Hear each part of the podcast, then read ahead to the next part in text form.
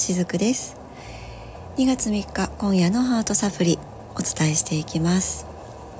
えちょっと冒頭雑談をさせていただきますね、えー、実は今日2月3日はあの私しずくのお誕生日です。えー、っとですね49回目ですね。あの私自身もあらもう49回もこの世でね誕生日を迎えたんだと思ってちょっとね自分ではあまり実感がなかったりしますね。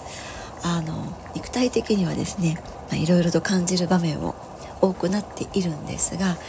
何て言うんでしょうねその頭の中もねもしかしたらまだまだ幼いかもしれないです。でもこうハートのところがですね何だろうな。まあ20代とまではいかないけど30代半ばあたりぐらいなんですね。なんかこうまだまだいろいろやってみたいチャレンジしたいっていうのがなかなかあの続いていますね。なのであらもう49だったっていう感じでね今年のお誕生日を迎えました。あの今年のお誕生日はちょっとがっつりと一日まるっとお休みをもらってですねちょっといろいろなことをやってきました。ちょっとこれを収録しているのは前もって収録しているんですけどもやってくる予定なのでまたその様子のお話もねどこかで、えー、シェアできたらいいなとは思っています、えー、私のお誕生日はですね節分なんですね。でそのいわゆるこう今この地球上でたくさん、えー、使われているグレオ暦カレンダーですね。その1月が1月1日からが始まりでっていうそういったところの年始とはちょっと違うんですけれども節分っていうのはこう、ね、字を見ていただけるとお分かりになられるかなと思うんですがその分ける節目を分けるっていうところですね。で旧暦ではこのそこ2月3日2月4日っていうのが、えー、新年になるわけですよね、まあ、そういった意味でも私この節分にね自分が生まれたっていうところのこう何かしらご縁みたいなものもいろいろといつも感じながら生きていたりします。そして、えー、ブログで先日ちょっとだけ触れたかなと思うんですけれどもこの誕生日っていうのは何かしら、えー、自分のね意識がすごく変わる瞬間だったりもするんですね、えー、例えばですねその何かやりたいことがたくさんみ,、ね、みなぎってきた。とかですね。何かこう体は疲れているんだけれども普段例えばこう家事が家事の仕事の量が多くてとかお勤め先での仕事の量が多くてとか、えー、体は疲れているみたいなんだけれども何かいっぱいやりたいことがあってそれをやろうという気持ちに慣れていたりとか、まあ、そんな風にそのエネルギーが自分の腹の底からねみなぎってくる、まあ、そういったタイミングっていうのもこの誕生日のあたりで、えー、結構ね迎える方多かったりします。誕生日そのものというよりかはその前後ということが多いですね、えー、実は私自身もその誕生日を迎える本当に2週間前あたりからすごくそういった感覚を感じていました。で実は最近ね、えー、こちらのスタンド FM の方でも告知をさせていただいたの。スピリチュアルアロマスプレーもそうなんですけれどもあれはね実はずっと私こういったものを作りたいなって言って温めていたものなんですね。自分の中で温めていました。ですがなかなかねそれがこう具体的にこうやっていこうみたいなものが出てこなかったんですね。でも本当まさにこの誕生日ぐらいから遡って約2週間の間に具体的によしこういうふうにやろうっていうのがガチッと決まったわけだったんです。なのであのつい最近ですねこれをこれから皆さんにお届けしますよっていうことでこのスピリチュアルアロマスプレーを、えー、告知させていただいたという流れが私自身もあったりしました、まあ、そんな感じでですね自分の誕生日ってやっぱりただ偶然その日時に生まれたというわけではなくって、えー、この時代背景を選んで自分が男か女かどんな家庭に生まれるのかどんな地域に生まれるのかっていうのもちゃんと自分の魂が決めて生まれてきているんですね。だからこそこの自分の誕生日の前後っていうのは何かしら今世自分がやっていきたいんだっていうことをまあ、奮い立たせてくれるようなそういったエネルギーチェンジっていうのはどなたの中にも湧き上がるものだと私はそういうふうに感じています、えー、そんなふうにですねご自身のお誕生日を感じてみていただけるのもいかがでしょうか？はい。ということで、えー、冒頭の雑談が少し長くなりましたけれども前回ですね眠りについて少し触れさせていただきました。ちょっとずつ振り返りながら今日の本題に入っていこうと思うんですけれども、まあ、あの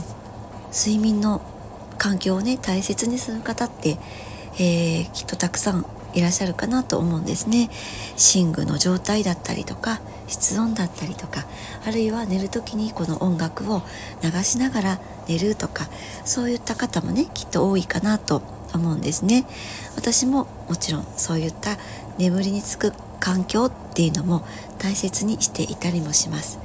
ですがその眠りにつくこの瞬間っていうのにね、えー、注目している方って実はもしかしたらまだまだ少ないのかなというふうにも感じているんですね。眠りにつくあのまどろみのような瞬間ですね。もう誰もがお金もかからず体験できるあの瞬間です。もうこれを活用しないって、まあ、それはもったいないですよねっていう前回させていただいたんでしたよね。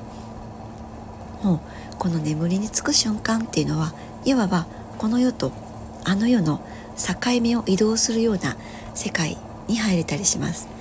まあ、この世とあの世なんていうとちょっとこうゾッとねするような感覚もあるかもしれないですけども全然あのそういう怖いものではなくって、えー、もう少し掘り下げて言うと健在意識と潜在意識とかあるいは3次元と5次元とかそういった世界をぴょんとこう橋渡ししてくれているそういった瞬間なんですね。まあ、この世3次元ですね。っていうのは健在意識の中で私たちほとんどの時間を使って生きています。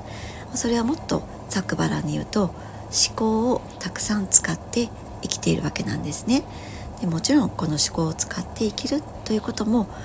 大事なことなんですけれどもだからこそふと疲れたりもすると思うんです。何かこうハートがぐっと疲れてしまうってそんな感覚あったりすると思うんですね。だからこそ人間にとっての眠りっていうのはすごく大切なんですね。この地球上を生き抜くためにたくさん使っている健在意識思考ですね。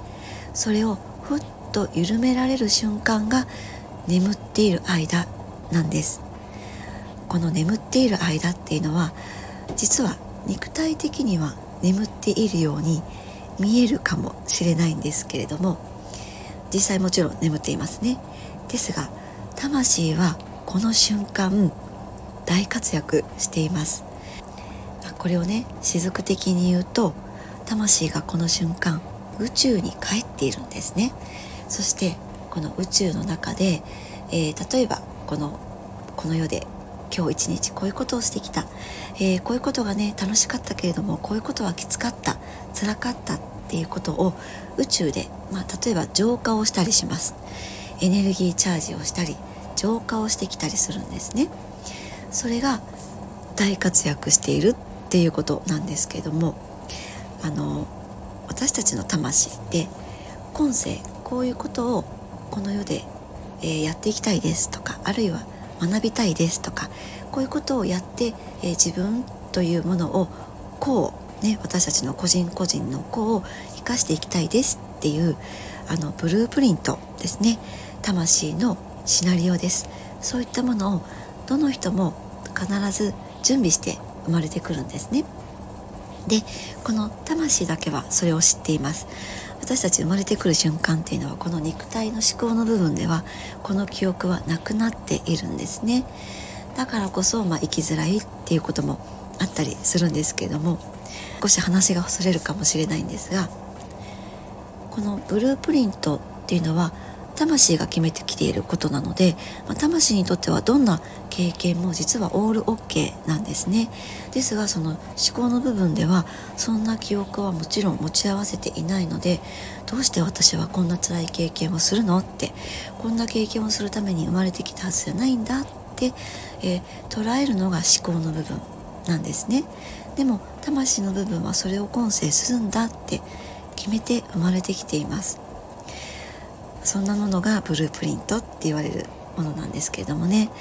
こういった感覚のことをこう少しずつ自分の中に取り入れていけると、えー、例えばこうとてもね今辛い環境の中で生きていらっしゃる方にとっても少しね、えー、光が見えてきたりするのではないかなと思って、えー、今日はちょっとここも取り入れてみたんですが実はそんな風にその魂だけが持っている記憶っていうのは誰にもあるんですね。